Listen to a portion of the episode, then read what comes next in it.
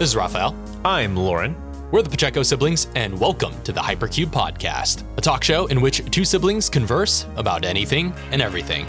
How you doing? I am doing interesting. Very good. Very good. Probably the best I've been in a while. That's awesome. Yeah, so this is our first podcast that we are recording remotely now that you're in Australia. Yeah, I'm in Australia. Crazy. Crazy, absolutely crazy. Really exciting though. Yeah. I'm glad you're you're having a good time. Uh, well, hold on. Let me do some live adjustments here because I was having trouble getting my gain to do anything before we started. And now that we started recording, now it's like, no, actually it's really high. So let me fix that a little bit, but it's okay. Live mixing, a little live mixing never hurt anybody. Yeah, we'll do a live. Um, we'll do a live. Actually, that's not true. It probably caused feedback at some point that really hurt somebody's eardrums. E, yes, that's but true. I've seen that happen. Thankfully, we can fix it in post. So, yeah, that's awesome. Hope you're enjoying your time there. You really seem to be. Yes. So that's exciting. Uh, however, that being said, depending on how the timeline works out, we may rearrange the order of recorded episodes a bit, mm-hmm. where this premieres before some previous episodes we recorded, uh, where we were still live recording or uh, recording in the same room together. So we'll see. We'll see. But this is definitely the first one in our timeline. Yeah, we are recording remotely. It's fascinating. Yeah, we've got to we've got to deal with like delay and ping. Yeah, all sorts of stuff we didn't used to deal with.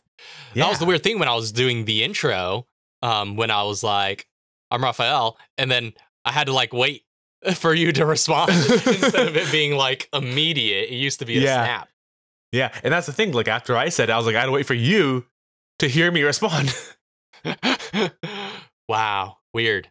I very mean, that weird. Seems very basic, but like, yeah. It's just weird to have to deal and, with it. Yeah, and that delay is going to get cut out in the edit as well. You think so? I'll, I'll, I'll uh, adjust everything to be uh, right, hopefully. Hopefully. Well, that's your job now, so. It is. Uh, all right. So, um, I guess uh, we should keep it. We should keep things light for jumping into our first time recording remotely. Yeah, sure. Is it time for us to talk about abortion? I think it's time to talk about abortion. Okay, I think it's time to talk about abortion. So, um, for context.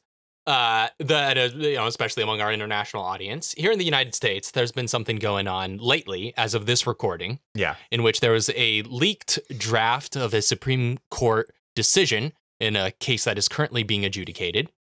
Yeah, so the case in question is Dobbs v. Jackson Women's Health Organization, mm-hmm.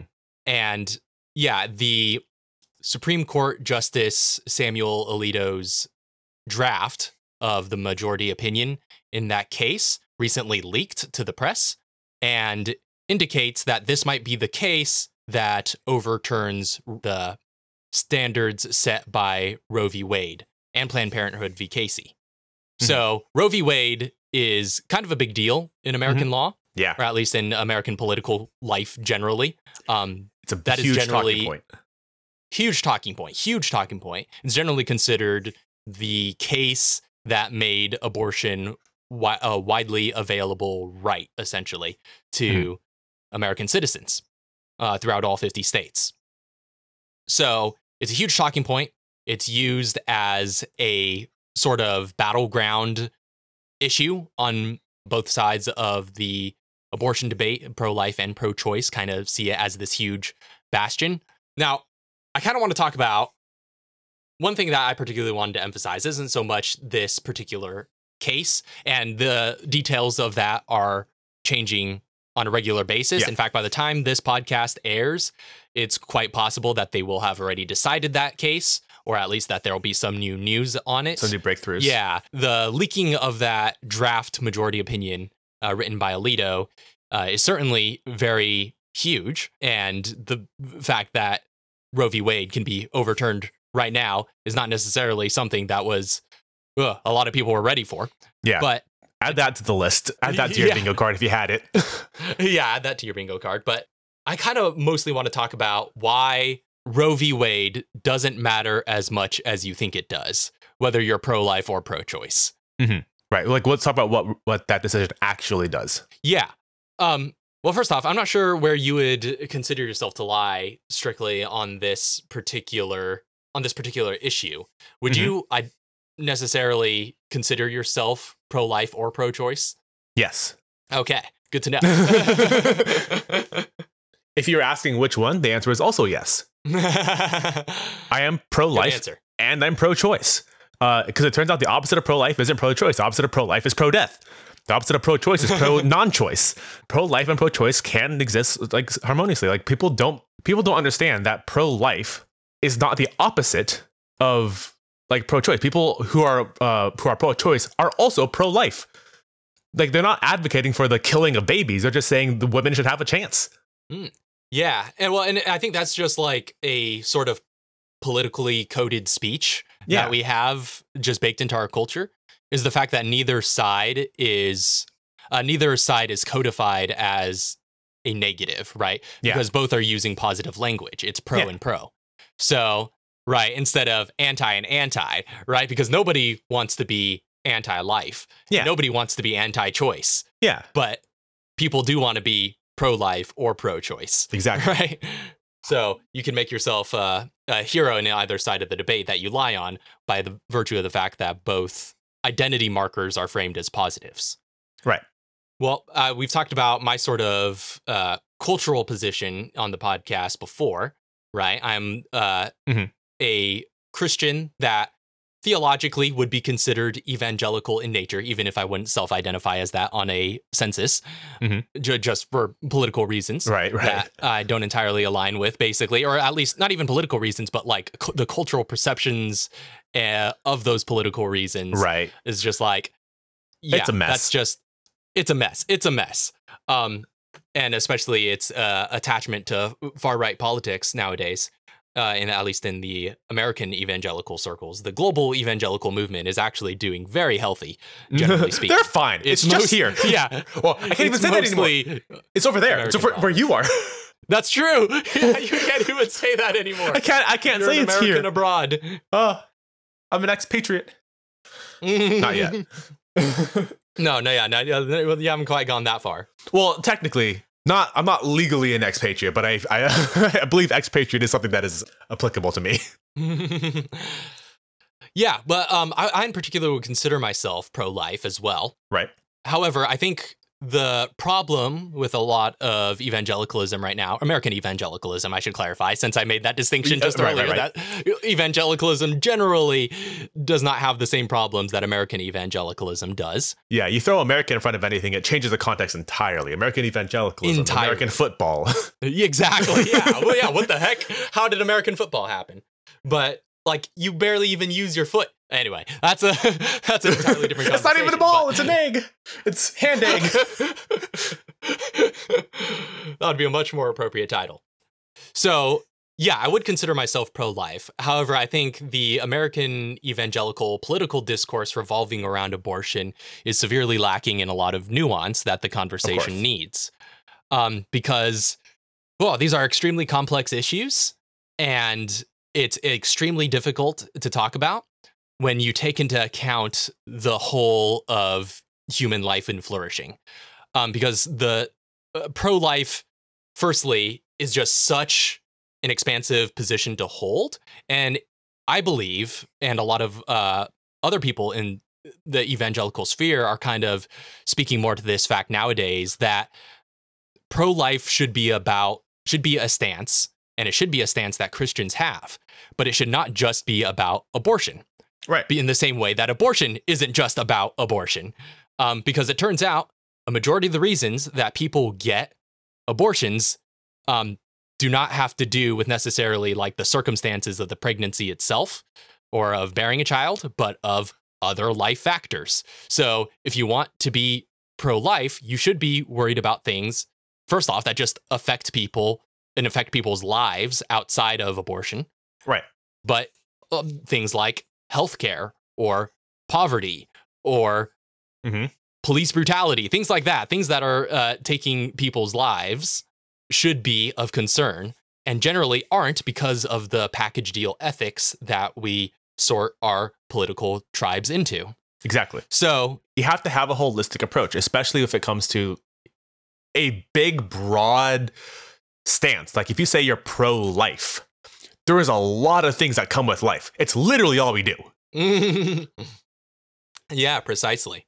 Which holistic is a good word for it, because that's actually, so there's the, again, I'm talking about this emerging sort of ideological movement within evangelicalism that is sort of, that I, I hate joining movements, but like, I guess I am sort of a part of that wave, you yeah. know, of like people who have been kind of deconstructing lately from inherited American evangelicalism versus, mm-hmm. you know, like, okay, what do we actually believe? What does the Bible actually say? And how do we exercise that faithfully as twenty-first century Americans um, in our cultural context?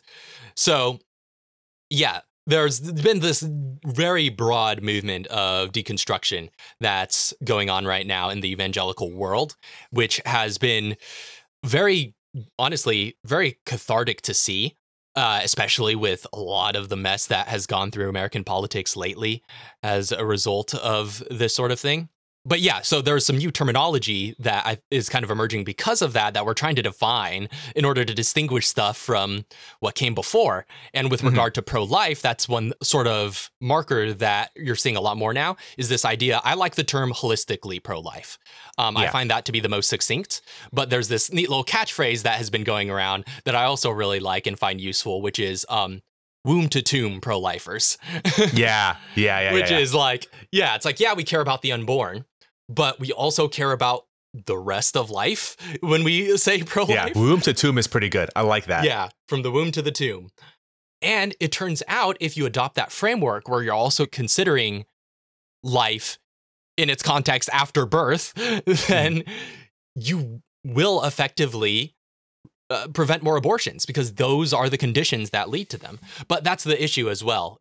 My big problem when it comes to a lot of pro-life rhetoric, uh, you know, like th- the talking points that are of that particular stance, not necessarily the actual beliefs, but like, you know, the talking points. The problem that I have, a lot of those points don't consider the fact that like people just people don't just have babies. There's an entire life that comes up to that point, right? Mm. And there's a, a lot of healthy intervention that could be implemented to prevent unwanted pregnancies, because that's what an abortion is, is, is an unwanted pregnancy. If you have any number, like pick your, you know, pick your your, per, your preferred method of preventing unwanted pregnancy, you can start like literally any stage up until like, you know, that the, the woman's birth, who is going to have the child, you know, however many years later, sixteen to thirty years later, whatever. From that, like from that starting part, starting from the woman's birth, who would eventually have an abortion, if they have access to like, you know, good healthcare, good education, contraceptives, things like that, will prevent the abortion.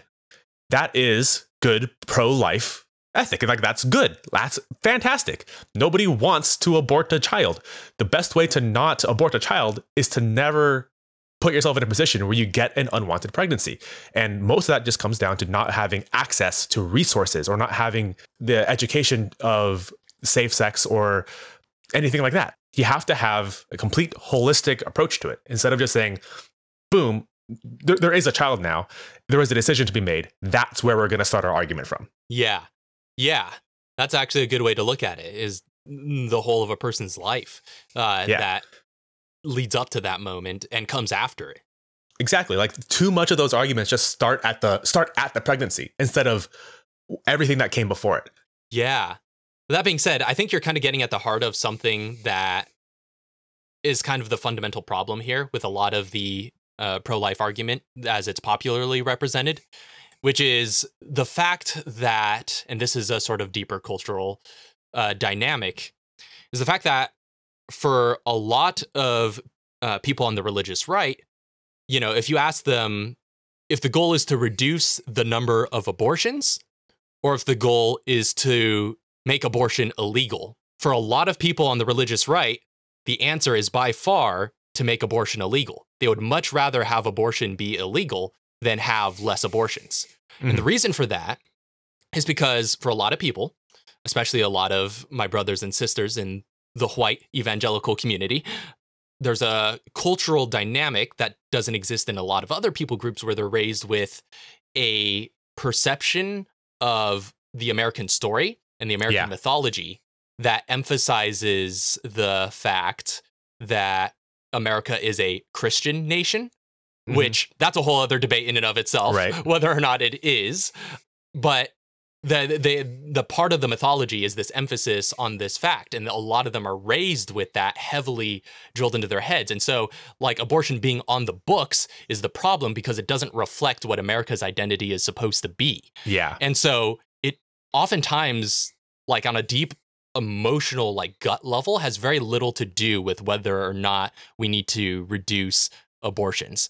And I find mm-hmm. that kind of sad, and that's why a lot And that's why we're seeing this growing emphasis on womb-to-tomb pro-life-ness and yeah. holistic uh, pro-life advocacy, because, like, that shouldn't be the way it is. You know, that feels like, especially when you consider it from a biblical perspective, that's like, feels almost like an idolatry to put that before, like, the Imago Dei, you know, put the identity of your nation before the immeasurable worth of a human being made in the image of God. Like, I feel like that should take a huge priority. And that's where the data comes in that kind of drills home this point. Because, like I said, Roe v. Wade doesn't matter nearly as much as most people think it does on both sides of the aisle. Pro-life people kind of see it as this silver bullet that will just end abortion if we could overturn Roe v. Wade. That's the mm-hmm. whole reason why a lot of single-issue voters, you know, went Trump in uh, two elections, right? Because they, uh, Supreme Court justices, you'll hear that argument raised a lot from that side of the aisle. But then you look on the, like, the pro-choice side of the debate, a lot of people see it as a similar silver bullet that, like, secures abortion as some inalienable and necessary right. And the truth of the matter is, it doesn't actually make a whole world of difference in terms of actual access to abortion or n- number of abortions that are being had. And I'll link to a lot of the resources that I'm referencing in our show notes because I'm about to drop a bunch. Um, yeah. But for one, there's a uh, there's a graph from the, I believe it's pronounced Guttmacher Institute, um, mm. that mm. F- shows that the U S abortion rate reached a historic low in twenty seventeen. In fact, the graph shows, and I think more recent data has showed that this trend continued past twenty seventeen, that abortion rates have been declining in the U S for a very long time, for decades. Mm-hmm. They've been declining under Republican presidents. They've been declining under Democratic presidents. They've been, they they spiked a little bit shortly after uh, Roe v. Wade was decided. And uh, pretty much from, like, the late seventies, early eighties onwards have been steadily declining, steadily declining. Right. So, right now, all these decades after Roe v. Wade, abortion is currently at the lowest that it's pretty much ever been. Mm-hmm. And not only that, it's currently below pre-Roe v. Wade levels. And it's been that way for a few years, a good few years. Mm-hmm. So before Roe v. Wade, when abortion was not widely available, right, and where abortion was straight up illegal in most places, or I don't know if it was necessarily most places, but a lot of places, we were having more abortions than we are currently have in a post-Roe world. Uh-huh. So clearly it didn't make that much of a difference because it turns out people who want to have abortions will find a way to have abortions. Right. It's basically the same thing with, I guess this is a different pol- uh, political argument, but right, with gun control, right? Like, people, generally speaking, people who want to have guns will have guns. Right. But yeah, that's a, that's a kind of different ballpark, but that's the thing. It turns out that's just kind of the way it works. Furthermore, and David French, who I kind of reference a lot, he's a great writer, works with uh, The Dispatch, probably one of my favorite conservative writers that writes really intelligently about the intersection between faith and politics. And he did this article a while back, and well, it was back in twenty twenty, talked about do pro-lifers who reject Trump have, quote, blood on their hands, unquote. Um, that was the title of the article, and the Holy Post actually did a great video adaptation of this article uh, for those who don't like reading. it, that, yeah, very succinctly summarizes uh, the the points that he makes in this article. And he references the Guttmacher data as well, but he also references, and still frequently references, this comprehensive study that came out of Notre Dame. And again, this will all be in the show notes as well, called How Americans Understand Abortion. And in this comprehensive study, it is, first off, it is fascinating. It is a mind-opening uh, research paper. Mm-hmm. And yeah, you could get a It actually has a very well-produced P D F. Um, that, that anybody has access can have access to. Again, I'll link this all. Uh, it's it's it's really it's really laid out uh, well for anybody to be able to read and understand, even though it's a work of academia.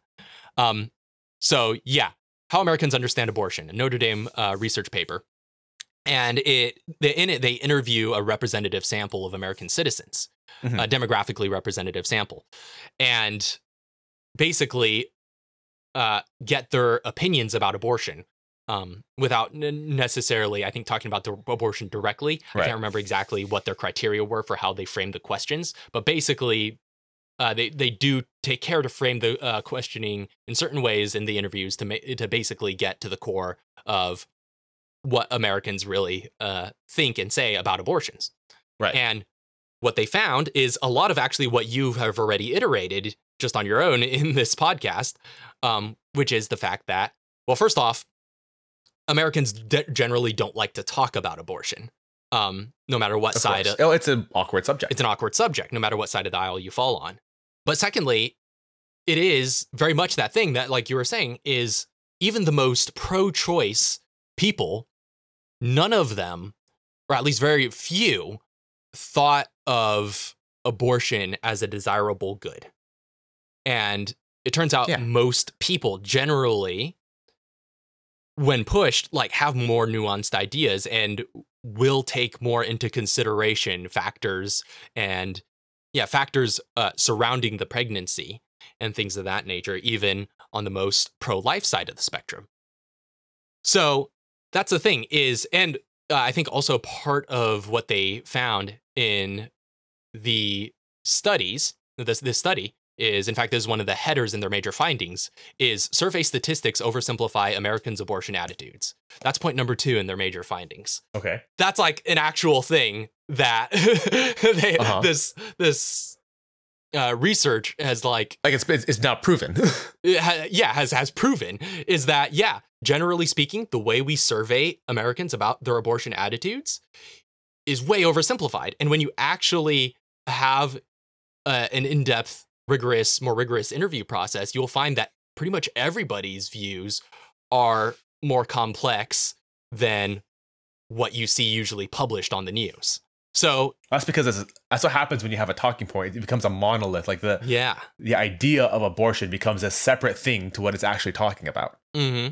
And yeah, that's oh, first off, you're gonna love this. Part one of the the paper is titled "A Spectrum of Attitudes," and it's like. Mm, Uh-huh. That word spectrum. Uh-huh. We love that word so much here. Love that word so much. It's it's a great word. It's a useful word. It's extremely useful.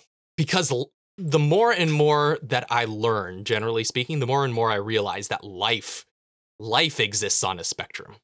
It's just not it's not just an autistic thing. Yeah. I'm pro spectrum. yeah. yeah. Yeah, just life exists on a spectrum. Like people are complex. Yeah. Um, and our ideas are complex, and it's so easy to oversimplify our views on things and just to make talking points on, you know, television, yeah. on cable news. And the sad part is a lot of people are looking at that and thinking that's reality. Yeah. That's the whole, um, what's that? The, um, strongman or sh- not strongman.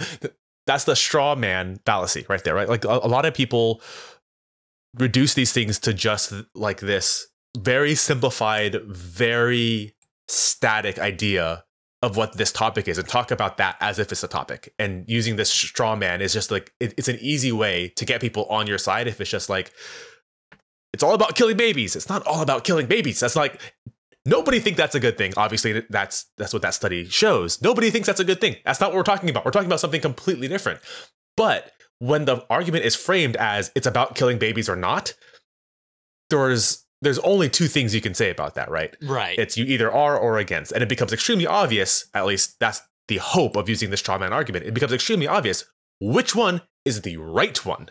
Yeah. But that's not actually what we're talking about. We're not talking about that at all. That's not even like that's that is that is way down the line. That is f- so far down in this person's life history that like that's not even what we need to talk about right now. That's We should never even get to that point in the first place. Yeah. Well, and and that's the thing is, and this straw man goes on on every side of the spectrum, on every side of the political spectrum, yeah, at least.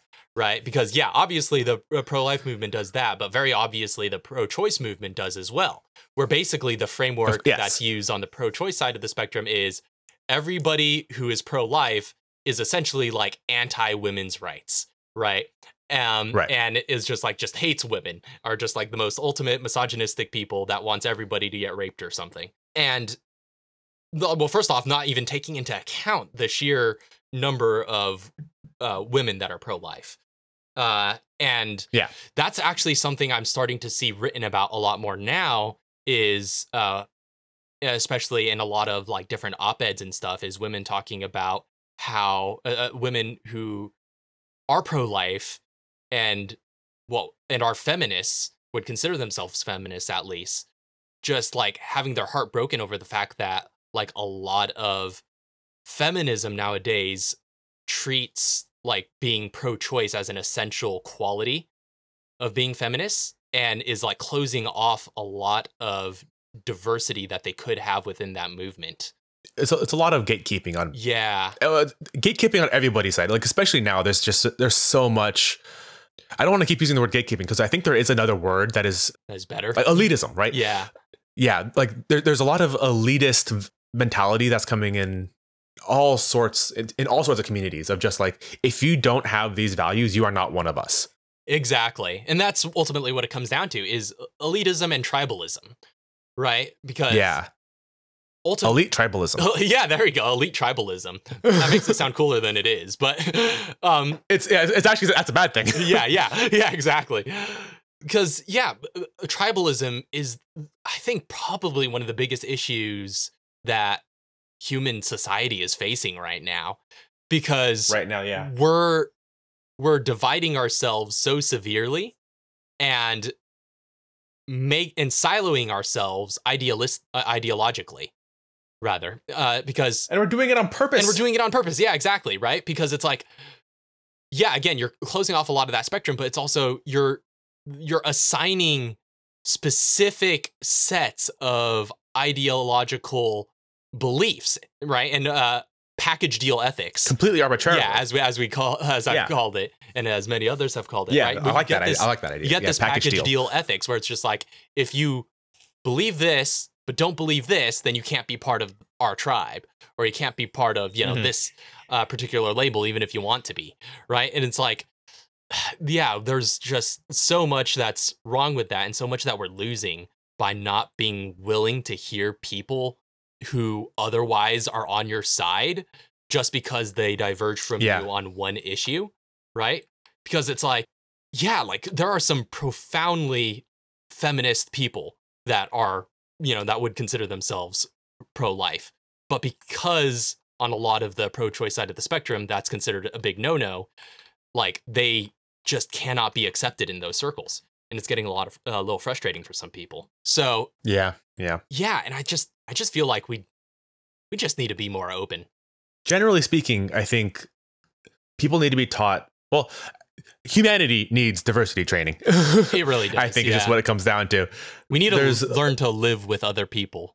Well, that's the thing is a lot of people are taught tolerance, and tolerance is a bad word. I don't know if you know this, Raph. Oh, yes, for sure. Tolerance implies inherent disagreement, right? Where it's just like, it's, it's, we don't want tolerance. We want acceptance. We want you to be a part of the group. We want to, we don't want to just say, you're okay.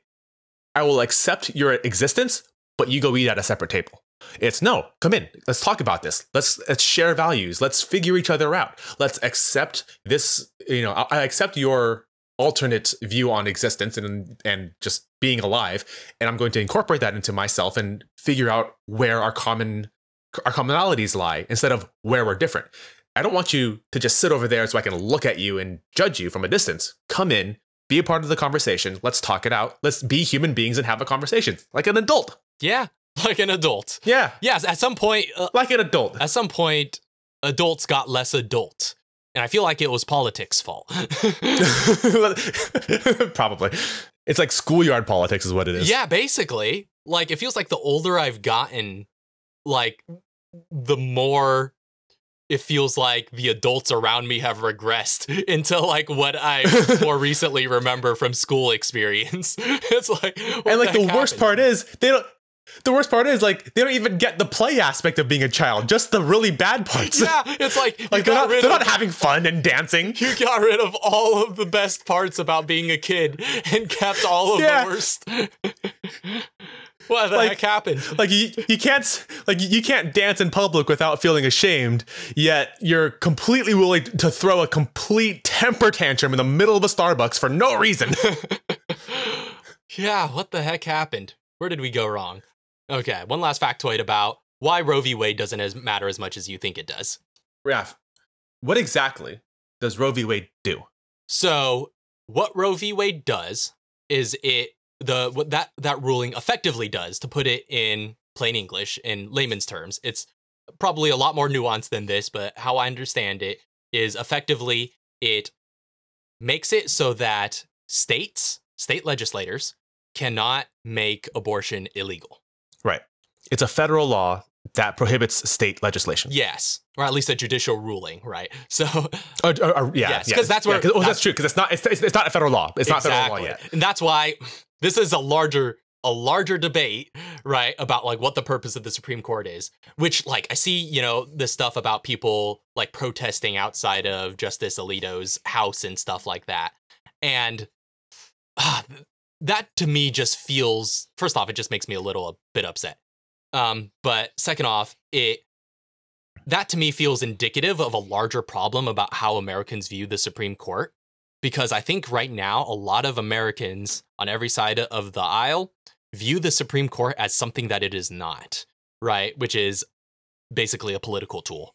Um, and mm-hmm. that's not what the Supreme Court is. That's generally not even how any of its justices view themselves, even though they have political uh, uh, ideals and ideologies in and of themselves. They have their own preferences, but their job isn't to be politicians. Their job is to be ju- judges. Um, and judges have... Yeah, their job is to interpret the Constitution. Yeah, judges have significantly different jobs than politicians do. Significantly different. Just because they both interact with law doesn't mean that they are, you know, the identical fields. So, right. yeah. One is interpretation and the other is legislation. Exactly. Yeah. And just at, at some point in the recent in recent history, we somehow got things mixed where the Supreme Court is widely seen as, even though the Supreme Court has always decided cases that have political overtones, right, and that will have political consequences, but the Supreme Court itself is not a political agent, and it wasn't designed to be, and generally speaking it still kind of kept its integrity as not being that. But the problem is the public yeah. perception is the complete opposite. So anyway, let me share the last factoid. Uh this is just a little micro factoid that I feel like is the kind of last nail in the coffin, um mm-hmm. and particularly to the pro-life movement, who might uh, especially those who would view Roe v. Wade as the silver bullet, and or overturning Roe v. Wade as the silver bullet to Uh, end abortion in America. It will not.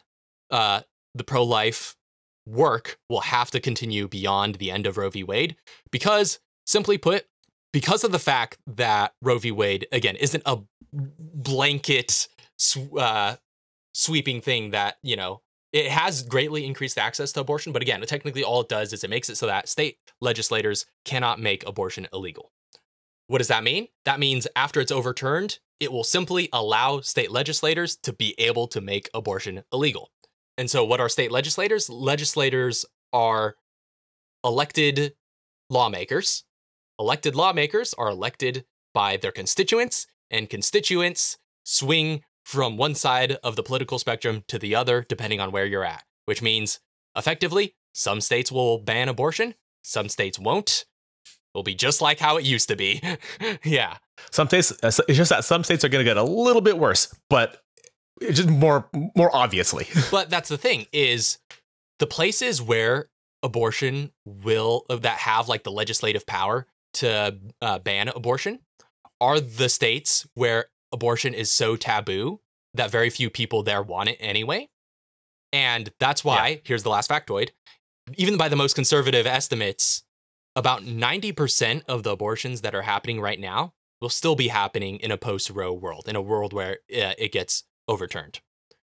That's a kind of a lot. Like, it's it's not going to have that big of an impact.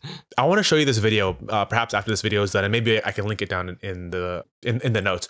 There is something, though, that is to be said about, like, areas where people, where it's so taboo, people don't want it anyways, right? Bo, the Fifth Column, gives this uh, excellent anecdote of a story that he's heard, or a story that he's uh, seen at least several times already, where he is down south. I think he lives in Florida, and very conservative, very Christian area, right? He talks about this situation where somebody is, they're in a bad, like, I think like they're in a, a, a way in the relationship, and suddenly they have to go, they have to go down south somewhere. It's like, okay, like, like, oh yeah, I'm going to be, I'm, I have to go down to this specific beach for, for a couple of weeks. Like, like I, I'm just going to go down for a vacation. And he thinks about it. It's like, in order for you to go down to that one specific spot to go to the beach, you have to pass by the really good beaches, the tourist destinations, the ones that everyone goes to. You have to go past that because it's one specific beach. So what is in that area? An abortion clinic. But she can't say that. She has to say, I'm going down for a vacation. Because in that in that area, it's so taboo that she can't talk about it. She has to, she can't say, I'm going to go for an abortion. I have to go. I'm going to go down there to this beach for a few weeks and just, you know, clear my head or whatever. It's like, but that's not why she's going. She can't say that in this kind of area. Like, if, the, if that gets shut down, especially in his area where, like, that might become law, you'll then have to leave the state. And if you leave the state, it's a lot more obvious what you're doing than if you just say, I'm going to go down to the beach. Mm. Yeah. You know what I mean?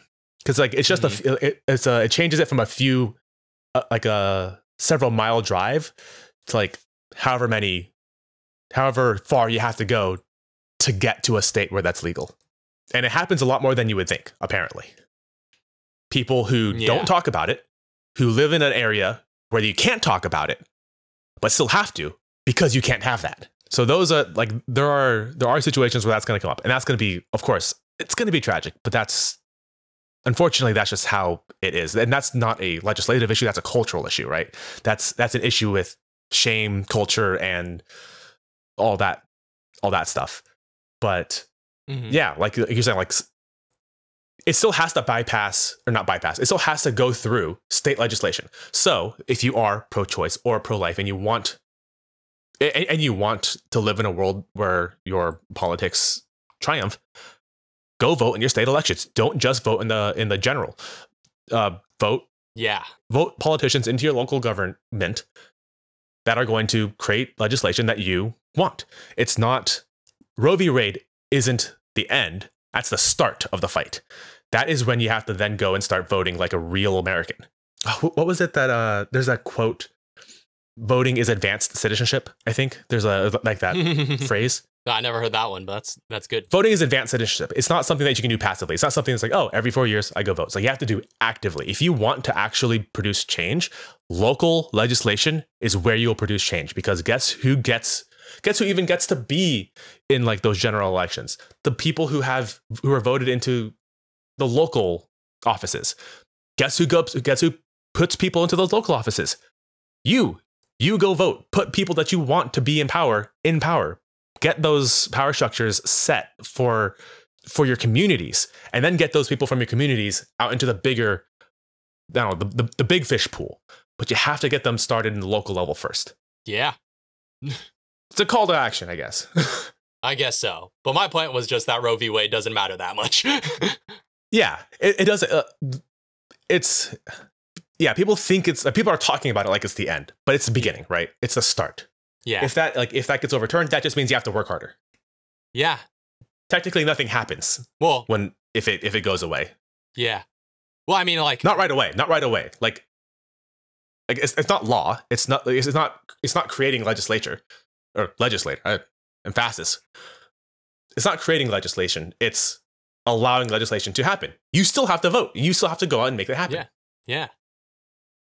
But again, yeah, yeah, like no matter what side of the debate that you fall on, no matter what your views are, either way, yeah, it's you just, still have to it, vote. You, it still creates, it just still just creates work on for you, right? It's not, yeah, you're right. It's yeah. not, it's not an end like on any to anyone, you know, on, an, an, on any side, on any yeah. side, yeah, it is not an end at all. So Yeah. If you want, if you want abortions to be illegal in your state, go and vote. If you want, if you want to keep abortions legal in your state, go and vote in local elections. Yeah. But I think even more, uh, if you're, if this is really your cause and really something that you're passionate about fighting for, I think what we've, and what that Notre Dame study particularly draws attention to is, and honestly, what I've kind of found more, more practical in day-to-day life is, I think even more important, obviously more important than the general election, is local elections. Uh, yeah, I think you're definitely spot on on that. Yeah. Well, th- th- technically, that's where it all begins. Yeah, I think you're very spot on on that. But more important than local elections is relationships.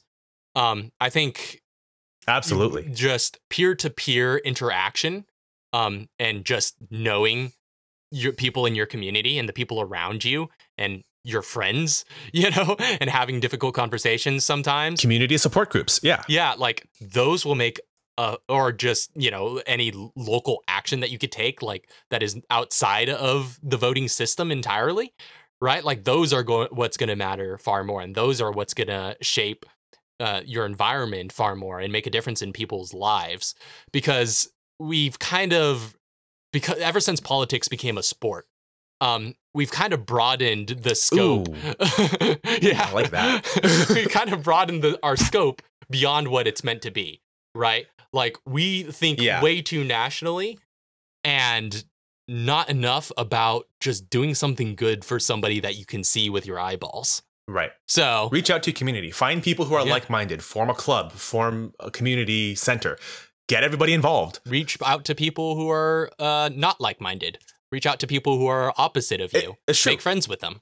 Invite people. Invite people into your in-group who share different opinions. You'll be surprised how much you have in common. Yeah, you'll be surprised how much you have in common, and you'll be surprised, and where and where you know you're opposed, you'll be surprised by how little that ultimately matters, um, and how much you can right. coexist together. And honestly, right. I think that's just really been a practice for us. We talk a lot about diversity, and we have big ideas about diversity mm-hmm. because we particularly like this idea that seems to be decreasingly popular in our culture, of this idea of, well, I've called it true diversity. Um, but you had that useful mm-hmm. illustration of the mosaic versus the melting pot. Right. Uh, we talk about, or at least we've been, what I heard a lot was America as a melting pot. And that's, in, in many ways, that's not ideal. It might be what's happening, but that's not ideal, because what, what a melting pot is is you have all these different cultures and all these things coming in, and it's all creating something else. It's transformative, it's destructive, it becomes something. It takes all these beautiful colors and turns it into this, this muddy, brown, gross thing. If you ever taken all of the Sharpies and all of the colored pencils or all of the crayons and just mix them all together, all the acrylic paint, mix it all together, it becomes ugly. You take all those beautiful colors and destroy them, and becomes this disgusting brown color. That's not what we want.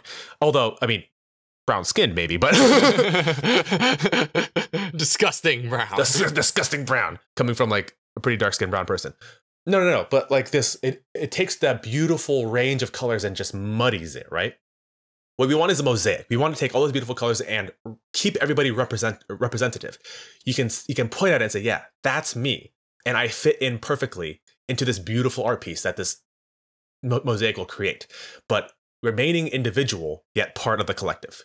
Yeah, yeah. And I think that's a more beautiful picture of diversity than often what we're served from popular culture yeah. and politics on both sides of the aisle, but I, I suppose the the left has had a bigger emphasis on, you know, this melting pot style of diversity, where you and I have sort of digressed into thinking that, not digressed, but like, well, digressed isn't necessarily an answer. uh, yeah. You and I have sort of progressed into this idea of the mosaic. And I think you, you said you got that from someone yeah. else, but I've since heard it in other places too. I, I got that from my English teacher. Yeah. And I think that's a more v- beautiful picture of diversity, one that's right. yeah, composed of individuals, and it makes room for people being different and people disagreeing. And I think one of the most healthy yeah. things that, well, I mean, I don't, I, I think I could speak for both of us, but I know I could speak for myself.